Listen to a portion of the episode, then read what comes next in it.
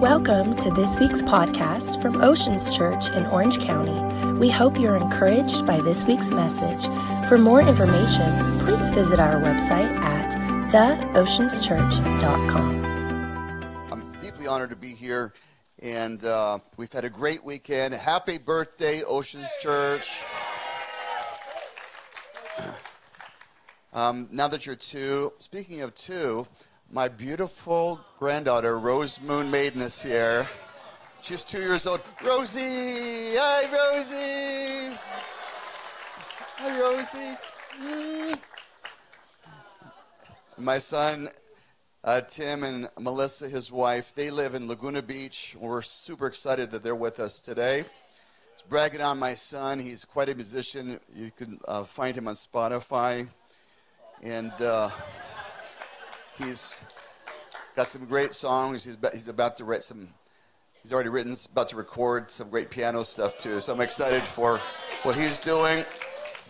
All of his artistic friends don't know that he was a uh, champion athlete, Division One basketball player, University of Texas point guard, and uh, so I have to help bragging my son since he people don't even know who he is. Before he played the piano, he played ball, and uh, could still can still play. So super excited. They've opened up a company called Cove Chocolate. Um, it's just brand new, and they're going to be what's that uh, grocery store? Whole Foods.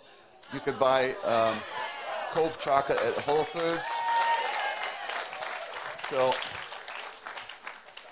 Um, I don't know about you. I was, I was doing good in the, in the in the guest room, just sitting there, and, and the, the lovely girls walked in with a whole plate full of chocolate donuts. It was like the devil himself walked in the room. You know, how am I supposed to resist that? I had one, and uh, but it was it was great. Thank you, Pastor Mark and Rochelle. I'm very honored to be with you. We're so proud of you. And we're so excited that God sent world class leaders to birth this church. Would you tell your pastors how much you love and appreciate both of them? Amazing people. And I think today, uh, uh, two of those songs, right, were written by the, the group today, and just um, incredible, uh, gifted people all around the ministry here. So thank you, everyone that serves and participates in the church. You've made such a difference. And we're excited about what God's done, and we're excited about what God's going to do. The best is yet to come for Oceans Church and really for Orange County in your life. I'm going to be sharing some thoughts. Before I do, I want to show a picture of, their, of my family, including Tim and Melissa. Uh, my, my little tribe of this one from Christmas this year. And uh, that's my wife next to me. We've been married 41 years, and our five oldest grandkids there. And our daughter, her husband BJ, and my daughter uh, Christina and Matthew, they live in Laguna Beach. They couldn't get off work today. And then uh, Tim and Melissa, Rosie, my son Matthew, and his Dakota. Dakota and Rosie are just a month apart, and his wife Candace. Then the, the older five kids I call the Fab Five. And uh, so that's our, our beautiful family. We're so grateful for all of them. And I'm excited uh, uh today I really like being with you, but the best thing that happened today was me getting to see Rose Rose Moon um, and uh, my son Tim. I'm going to uh, be sharing a message called "Make an Appeal to the King." Make an appeal to the King, and I'm I'm really have been praying the Lord would use this to really help you today and to encourage you, to strengthen you in your your walk with Christ. Before I get going, let me share something um, uh, humorous. At least I think it's humorous. If it offends you, please send all letters to Pastor Mark. Of uh, so there's three guys that were friends. They were believers, young men, and they had a, a horrible car accident. They all went to heaven. They all died, and they're walking into the pearly gates, and the Saint Peter meets them there and says, "Welcome to heaven, boys." And he said, "We only have one rule in heaven, and that is don't step on the ducks." And sure enough, they walked through the pearly gates, and everywhere you looked, there was ducks. And the first guy was not paying attention. Right away, he stepped on a duck. Right away, Simon Peter showed up and chained him to the ugliest woman he'd ever seen. And St. Peter said, Your punishment for all eternity. for stepping on a duck is to be chained to this ugly woman. And he walked off. Well, was it just a few days later when the second man accidentally stepped on a duck and there was Simon Peter and chained him to the ugliest woman he'd ever seen and gave him the same admonition and walked off. Well, the third guy learned his lesson. He's not stepping on ducks. He's going on for months and months and months. And one day, Simon Peter shows up and chains him to the most gorgeous, beautiful, attractive woman he's ever seen, and then walked off. And the man said, I don't know what I did to deserve you. And she looked at him and said, I don't know about you, but I stepped on a duck. don't, don't step on a duck. I feel like my beautiful wife must have stepped on a duck. To, my, my favorite scripture, it, it, has been my favorite scripture the entirety of my uh, walk with Christ, is from Romans chapter 8.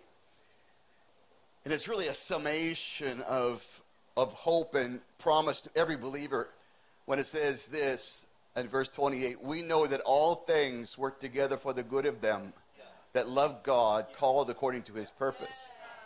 God's promise is in our story, there's nothing so bad God can't put his hand on it and make it become good. God loves to take the worst thing that happened to you and make it become the best thing he does through you. He's so powerful, he can do that. And that's God's promise. And just a couple things I like reminding my church of based on that truth is that if it's not good yet, it only means God's not done yet. That we don't we don't open books midway through and make a conclusion, a calculus on what the ending is. And you can't determine how something's going to end when you prematurely inspect it. And God says, if it's not good yet, just hang in there. I'm not done yet. When the Lord made creation, he's, he looked back and he created the universe and the planet and uh, animals, plants, birds, fish, seas, oceans, streams, everything beautiful.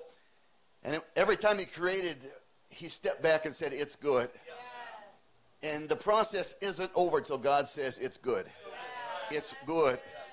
And no matter how tough it looks, no matter how hard it is, no matter how hurtful it's been, God's not done. Don't quit, my friend. Give God the chance to write a good ending to your story. And I, I forgot to say this. I wrote a little book about my story, God of the Comeback. And when I talk about, I'll, I'll, I'll, briefly talk about those things today. And then What is Heaven Saying is another book on the gift of prophecy that just came out a couple weeks ago. And those are available. And uh, I also, I'm following in my son's footsteps. I released a piano album three weeks ago. Just me on the piano. Uh, on, I think, iTunes and uh, Spotify too. It's, it's, it's not great, but it's all original.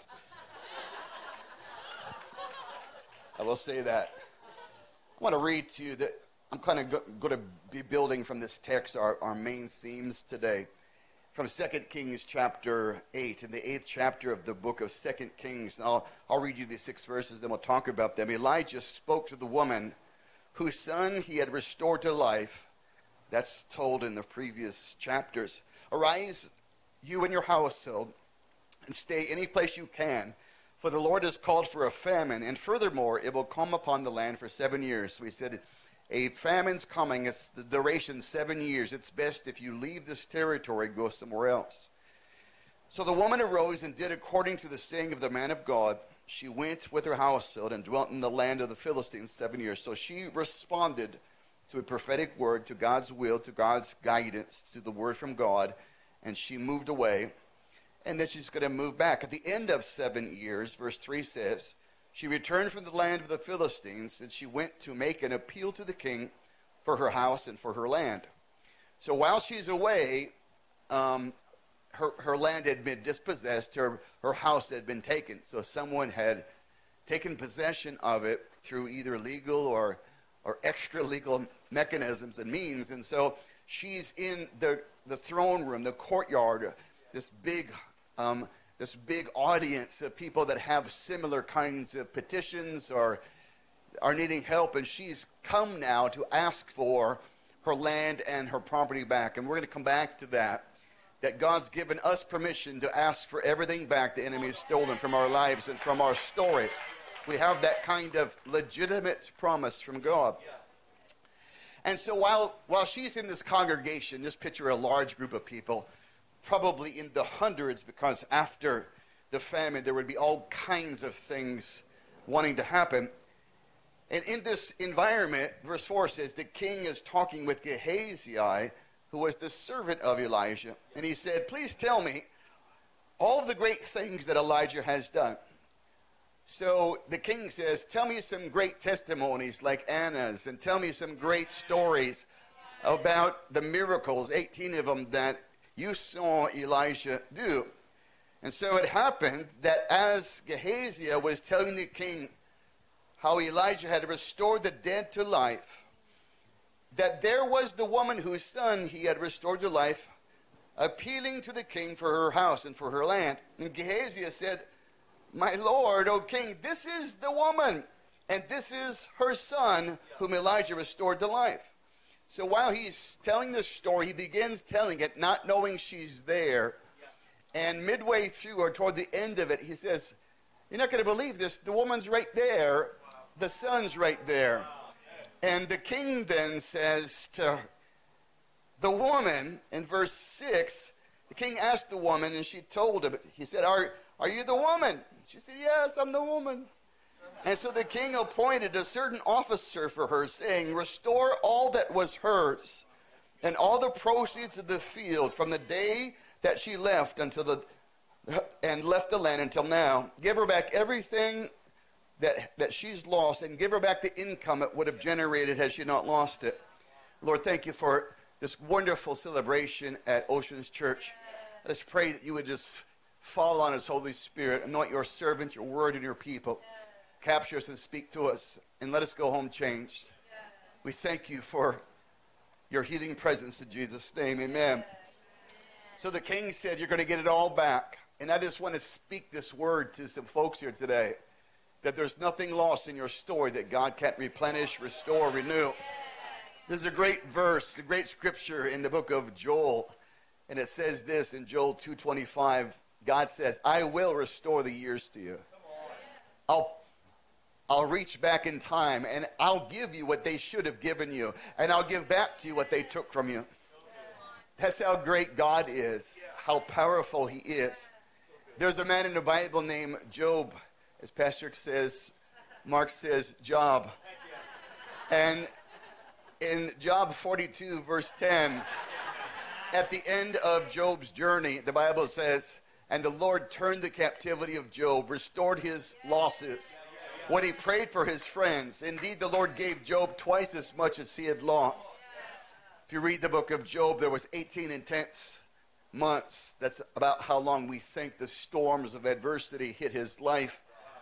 And yet he ended up with twice as many kids and cattle and sheep. And the Bible gives even numerical exact numbers that we might know that God really kept score and kept track of all those things. And I, I, I love this story because it gives hope to people that have lost things when uh, we had a great lunch yesterday with uh, uh, Pastor Mark and I, we were talking about uh, this region and um, the history that how the whole world's been affected by Orange County and by California. That the major moves of God the last century have come from California to America, to the world, from Azusa Street in LA to the Jesus People movement in Orange County. That, that was about 50 years ago, the other a little over 100 years ago and that God's not done in California. And just like you're saying, another wave is coming a worldwide wave of revival and impact. But there, God's putting on our hearts to be like that woman and make an appeal that we want everything you promised California and Orange County could have, that I want everything you promised my family could have. I want everything you promised my life that I could have. That's the petition and that's the faith God wants us to have as His people. So, just a couple ideas about this. First of all, as the woman was standing in line in this great, you know, group of maybe hundreds of people, her name came up in conversation from the king and from the assistant of Elijah. And I just want to say this your story and your name have come up in conversation in the throne room of God. God's talking about you in his courts. He's talking about you in the spiritual realm of his kingdom. God's been thinking about you and talking about you and talking about your story. Your story is not over. God's not done. God's not finished. God's not finished. I don't care what your age is. Stop giving up on your dreams because you hit a certain age. God loves to give, the Bible says, He'll give old men dreams, old women dreams. If you're never too old for a new dream from God. And so she's there and she's highlighted and she's spotted. And, and, and she may have been at the, the very back of the line and she was brought to the front of the line because God had a purpose and a plan for her. God had something wonderful for her life that He was going to reveal. God's going to do the same thing in your story. God's going to help you. God's going to restore your life. My, my story, and I'm honored to share it with my amazing uh, son and daughter in law here today. We've, um, my wife and I have been married 41 years. And uh, just like Pastor Mark said about his lovely wife, the very best thing God ever gave me besides Jesus was Mary. And um, I just, every day I thank God for the Holy Ghost and Mary. Uh, not that one, my, my Mary. They keep me in line. I got the conviction for both of them. And uh, we, we have four kids and seven grandkids, the Super Seven. When Mary and I began our first church in my boyhood hometown of Scottsdale, Arizona, when we were 27, and it was just like there were so many similarities in our beginning to what I feel here. When the right person comes to the right place at the right time, there's a synergy called destiny. And I believe your pastors are the right people. This is the right place, and this is the right time. And God blessed our church, and it grew to many thousands after a few years. Our worship leader was a fellow named Israel Houghton that we raised up supernaturally, and Ricardo Sanchez was our youth pastor. Just a bunch of really cool things happened. And in our 10th year, in 1995, we were building our first building uh, that we would own. And it was about halfway up. It, it was a 4,800 seat auditorium in Scottsdale. And in August of 1995, our church treasurer, a local businessman, a prominent business person, embezzled $20 million from our church. So he went to jail and I went to hell, is the story there. So we had a massive public scandal. We never got the money back, and uh, we ended up uh, uh, growing our church from 4,500 or so to 140 on Sundays. That's the wrong way on the charts, church, church growth. And uh, everything, our family was homeless for almost a year. And uh, everything that could go wrong, death threats, uh, six lawsuits, two of them were class action, 15 concurrent attorneys, and often I would spend four or five hours every day uh, with attorneys because of the, the necessary processes of working through the legal system. And so life was really hard. Uh, for me, I became depressed, and, and I became clinically, manically, and often suicidally depressed. And because when hope walks out, depression walks in. Proverbs 13 12 says, Hope deferred makes your heart sick. But when desire comes, when, when hope comes, is the tree of life. And uh, hope is the oxygen of the human soul. We don't do good without hope. But our body, even the chemistry of our body, our DNA responds so well to hope. But I became depressed because I I couldn't see a bright future. I was 37, my heart was broken, my hopes were dashed, my dreams were dashed, my hopes were stolen, and I thought life was over. And uh, that's, that, that's my story. And about a couple years into that journey, um, I, I, um, a couple of simultaneous things happened. I was finishing my master's and then my doctorate degree in, in psychology. So it was really good. Like I tell people, I laid on my own couch and said, Sir, you're very sick. I said, I know it. Um, it was it was amazingly strategic that God did all that at that time. But the Lord spoke to me one day when I was driving my older two kids to school, and um, our, my oldest son, not Timmy, his older brother, started self-medicating with marijuana, and they graduated to cocaine and became addicted to drugs because of the heartache our family had gone through. And uh, those things happened, and I'm driving it down. I would take the older two kids to high school every day, about three hours on the freeway, uh, um, drive, dropping them off and picking them up. And uh, the Holy Spirit whispered to me one day, and he said this Michael, if you will forgive the people that have hurt you, I will make you forget the pain they've caused you. If you forgive them, the pain will leave. It sounded too good to be true, especially when you've been really, really hurt. My best, I felt betrayed by my best friend, one of the pastors. A bunch of things happened, and uh, through it all, you know, and um, I, I actually had made a list of people, and I, I, I wasn't praying for God to forgive them. I was praying the Old Testament. It's like, Lord, it will really heal my heart if you kill them all. Uh, in Jesus' name, amen. So it's amazing. I lifted my voice to God and I demanded justice. And God pointed his finger at me and demanded forgiveness. So I made a list. I checked it twice. Everybody was naughty. Nobody was nice. And I prayed for people. And at the beginning of it, I really wrestled with it. Have you ever done something in your faith that you felt unemotionally attached, that you didn't feel, you know, know, uh, you know, some of us begin our praise service like that's why we need three songs. It takes us the first two to warm up, you know. By the third one, we're into it. And I said to the Lord, Lord, I'll, I will do what you say about confessing and professing forgiveness. But I feel like a hypocrite because if I say things from my mouth that my heart doesn't mean, that isn't that isn't that just being hypocritical? And when I said that, he gave me this amazing mental picture, and it was of a train. And the train, this long train, and the engine, this big, huge engine, had the word, I think in like bright red, faith emblazoned across it. And maybe down a hundred cars was the caboose, and it had the word feelings on it. And I knew what God was telling me that if I would set my faith in motion and forgive people, eventually the feelings would come.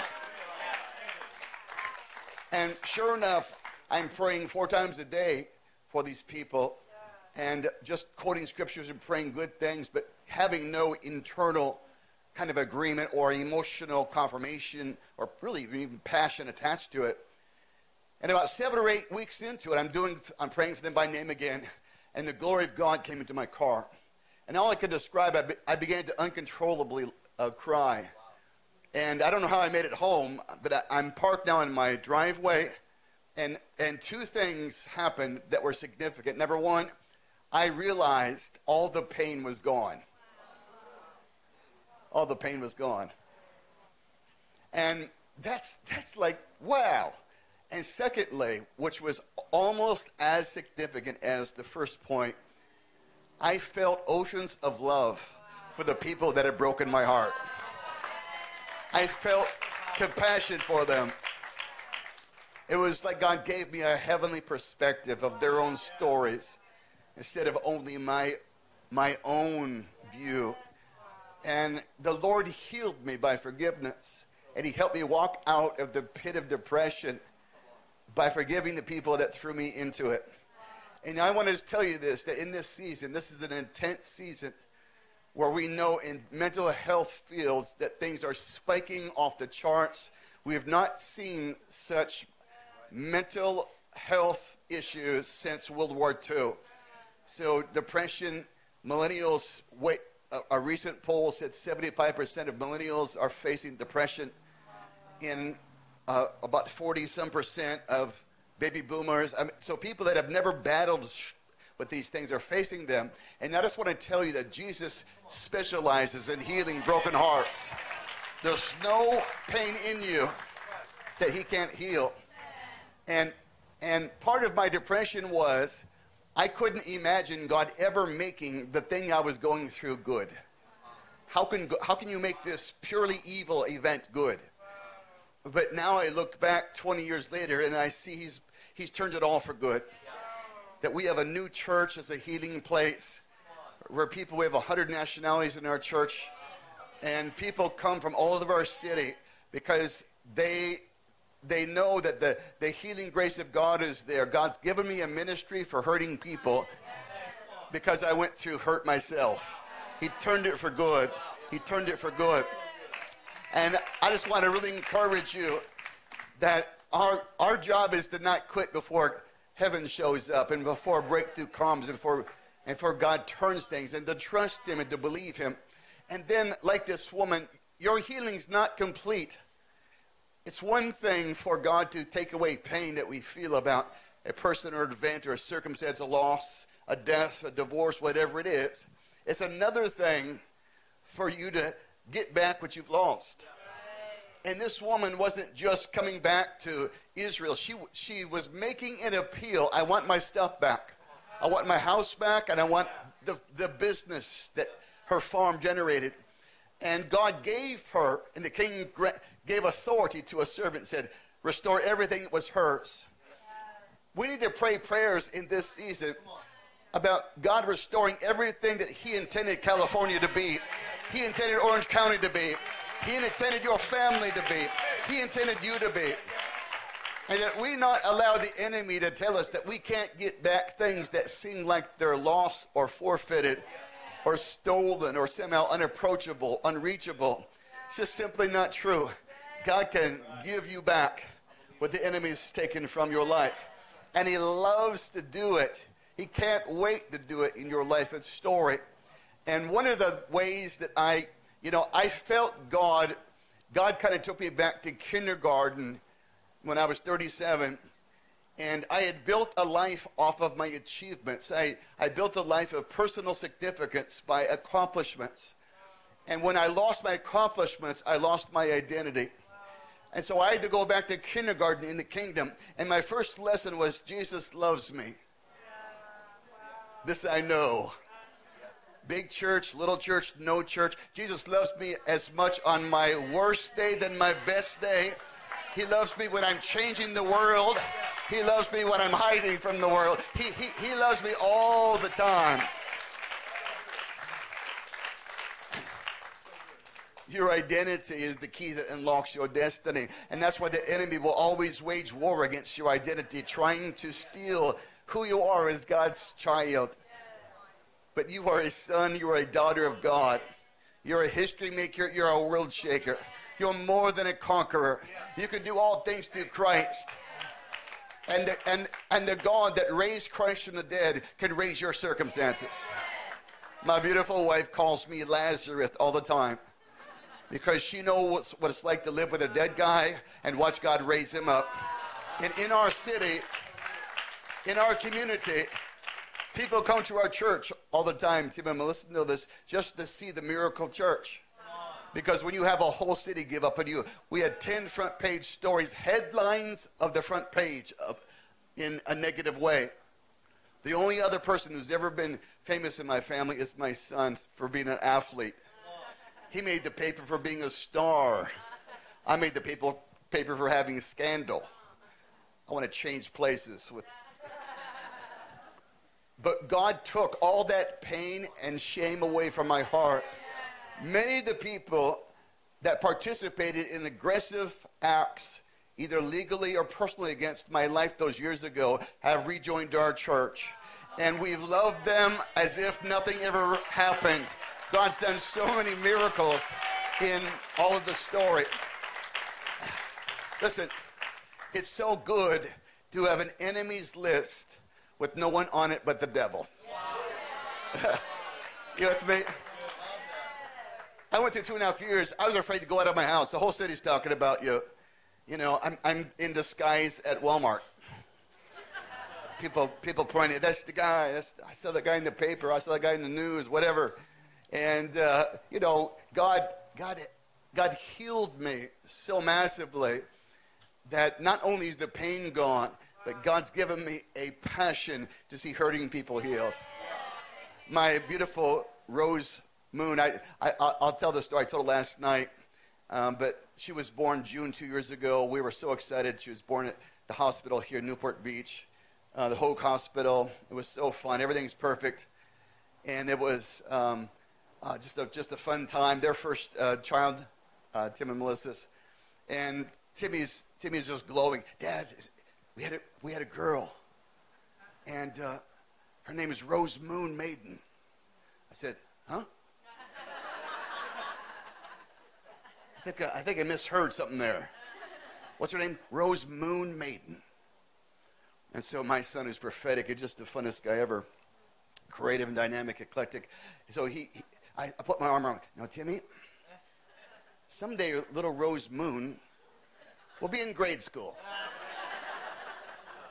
And I don't, I, I don't know how the moon thing's going to go over with all the other little kids from Orange County. He said, "No, Dad, Dad, you don't understand. I love her to the moon and back. I love, Dad, she's she's she's Rose Moon." And so, there, so I, I gently pulled back. Okay, Rose Moon, I'll get used to it. and uh, he, that that night, it was a beautiful full moon and I think we were on the seventh floor of the Hoag Hospital. The windows open. We're facing the Pacific Ocean. And the moon's just like shining right, right across the waters, right into our window. And the nurse comes in and says, hey, hey, it's a full moon. You know, in, in America, it's a harvest moon because of our harvest cycles. Then she said, in Europe, it's called a rose moon. Then I got slain in the Holy Spirit. Forgive me, Jesus. I almost messed up my beautiful granddaughter's destiny, Rose Moon. And uh, my, we, we, uh, my, my uh, middle granddaughter is London, and she's just the funnest girl ever. And she's precocious and just super fun. Her and I watched the movie Frozen 48 times. And, uh, and when I sit next to her, she'd always say, It's coming, it's coming, it's coming. Did she make sure I couldn't turn away from the screen? Watch, Poppy, watch, Poppy. Here comes Poppy. And so for, for like six months, every night, I, I'd be tormented, laying in my bed. Lord, please take that song out of my head. Let it go, let it go, let it go. It wouldn't go, it wouldn't go, it wouldn't go. And uh, the word, the New Testament word for forgiveness is aphiemi, and it means to shoot an arrow. It means to let it go. When you let go of forgiveness, heaven lets go of healing, and God meets you and heals you. And uh, but London said to me, she grabbed my cheeks. I, I think she's about three and a half, maybe four. She grabbed my cheeks, she squeezed them. She got right in my face. She said, "Poppy, you're the funnest person in the whole world. That's going on my tombstone. Here lies the funnest person in the whole world. Now, I said that to say this. My grandchildren never knew an unhappy man. So the oldest is 15. They've never known depressed, manic, suicidal person because Jesus made me new. And I don't know I don't know your story. I just know this.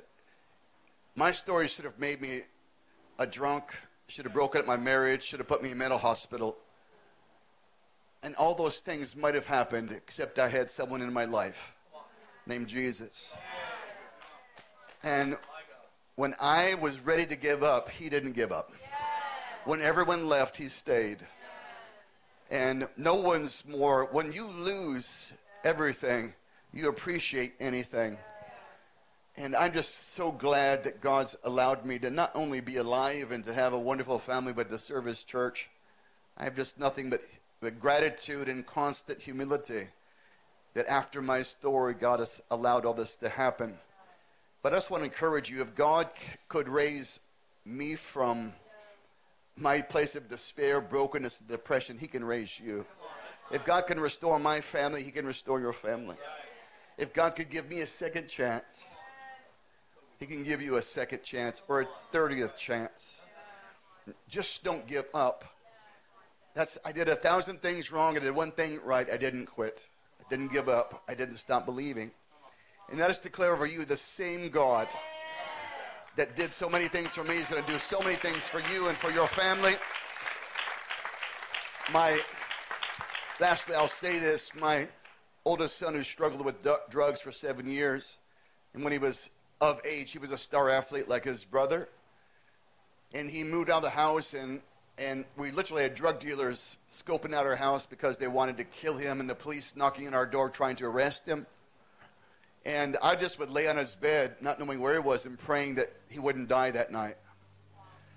And the Lord came and kind of rebuked me and said, You're talking about your son wrong. And he said, I want to remind you of all the things I said he'd be. And I want you to change the way you talk about your son's future and his life.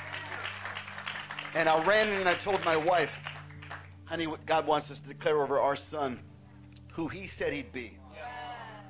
And we've been praying for seven years and really nothing happened. He'd been in treatment several times and nothing really took. Within seven weeks of us changing the way we talked about our son, he was always a great son, respectful, and loved his family.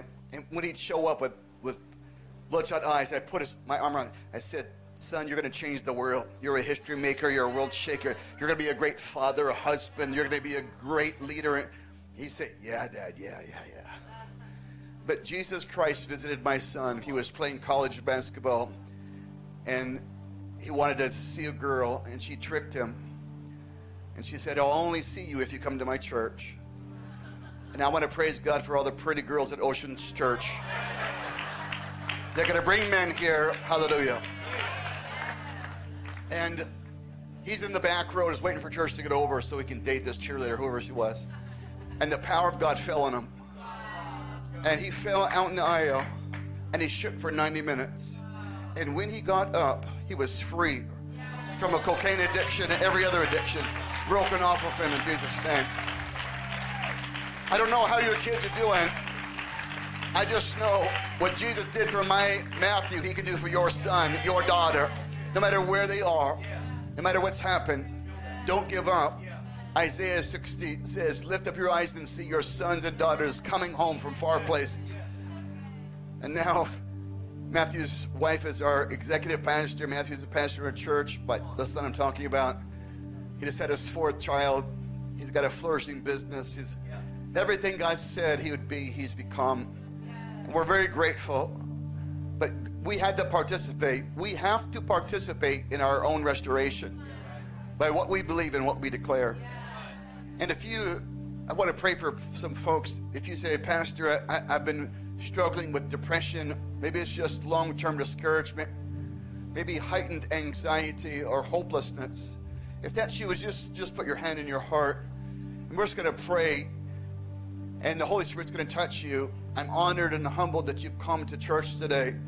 If this is your first time here, this is a great church. And like Pastor shared, Pastor Mark shared so uh, wonderfully earlier. Man, keep coming here and watch what God will do in you. But I declare over you in Jesus' name that the, that the that the love of God. Jesus said, I've come to heal broken hearts. I've come to set captives free. I've come to open prison cells. And I declare that the same God who healed me of depression is healing you now. The same God that set me free from anxiety is setting you free. Thank you, Father, for healing every heart here, every life here, every mind here. No more panic attacks. No more sleepless nights. No more suicidal thoughts. No more constant grief. And Father, whatever they need, I thank you that you have the remedy in the atoning grace and blood of your Son. So touch these wonderful men and women. Touch them all, God. Break patterns in families, break generational curses, create new dynamics and God, restore hope. Uh, you know your heart is healthy when it dreams again. And God's going to make your heart dream again about your future, the future He's planned and dreamed for your life. Thank you, Lord, for your faithfulness. Jesus' name. Thanks for listening to our podcast. Have a great week.